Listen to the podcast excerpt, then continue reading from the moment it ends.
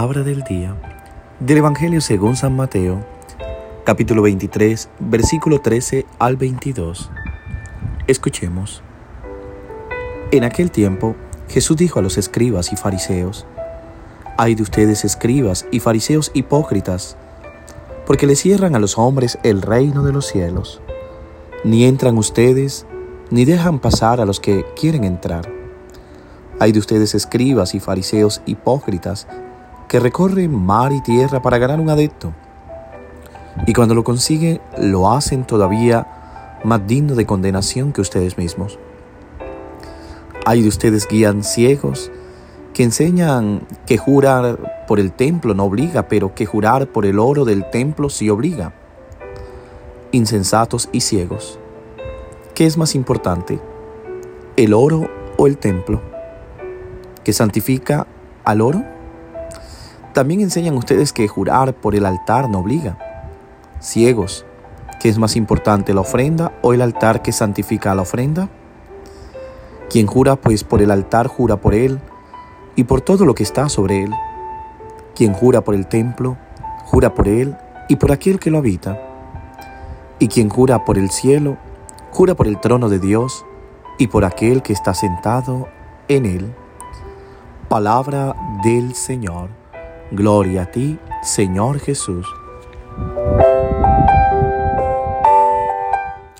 ¿Qué tal mis queridos hermanos y hermanas?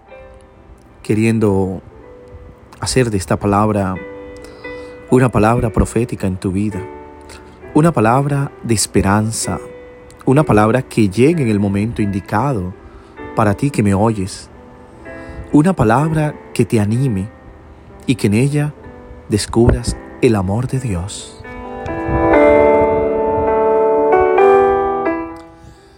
Los reproches que Jesús dirige en el Evangelio de hoy son una panacea para ciertos cortocircuitos religiosos que a veces nos toman como creyentes.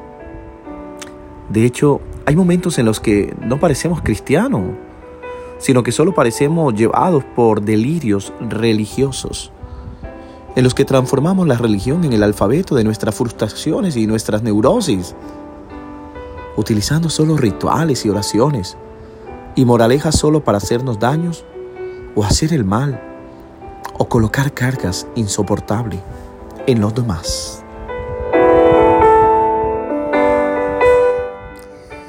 Suelo decir a menudo que no somos malos, pero somos especialistas en disfrazarnos, en escondernos, en no querer mirar la realidad de forma auténtica. Por eso de vez en cuando es bueno que Jesús levante un poco la voz con nosotros y nos amenace con sus ay de ustedes. Es como una forma de exorcismo que nos despierta de nuestro letargo y del mal uso de la fe. Siempre debemos tener cuidado con todas aquellas veces que creemos hasta tal punto que que no queremos escuchar razones. La fe no debe hacernos perder de vista lo evidente, las personas que tenemos al lado, la dignidad de las personas, el uso de la cabeza.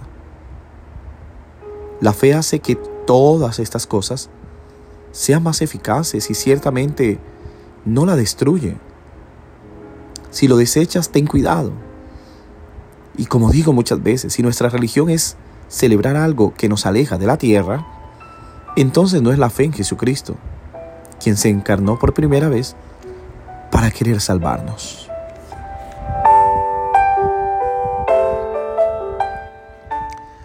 Te recuerdo a ti, mi querido hermano y hermana que me escuchas.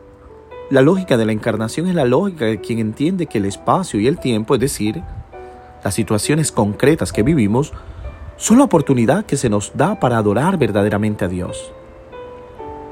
Jugar con lo sagrado o evadir las circunstancias pueden hacernos parecer inteligentes, pero ante Dios ningún corazón está escondido y las actuaciones de los inteligentes son de poca utilidad. Frente a Dios, ninguna máscara se sostiene. Por eso es mejor entregarla rápidamente a su misericordia.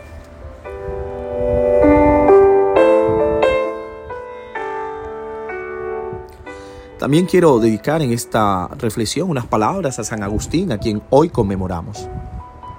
También él tuvo que liberarse de sus maquinaciones, de la trampa de su propio genio, de las derivas heréticas de los maniqueos y de una vida disoluta para tener la experiencia inquietante del amor de Dios, de ese encuentro real con el Señor.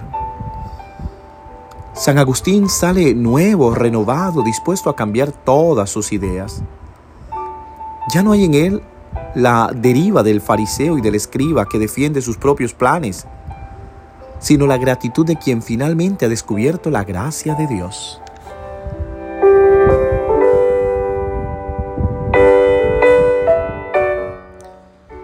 Y sus propias palabras en las confesiones lo atestigua. Tarde te amé, belleza tan antigua y tan nueva. Tarde te amé. Tú estabas dentro de mí y yo por fuera te buscaba. Allí estaba yo buscándote. Deforme me arrojé sobre las bellas formas de tus criaturas. Estabas conmigo, pero yo no estaba contigo. Me alejaron de ti esas criaturas que no existirían si no existieran en ti. Me llamaste y tu grito rompió mi sordera. Enviaste un destello y tu brillo disipó mi ceguera. Has derramado tu perfume. Lo respiré y ahora te anhelo. Te he probado y ahora tengo hambre y sed de ti. Me tocaste y ahora ardo de anhelo de tu paz.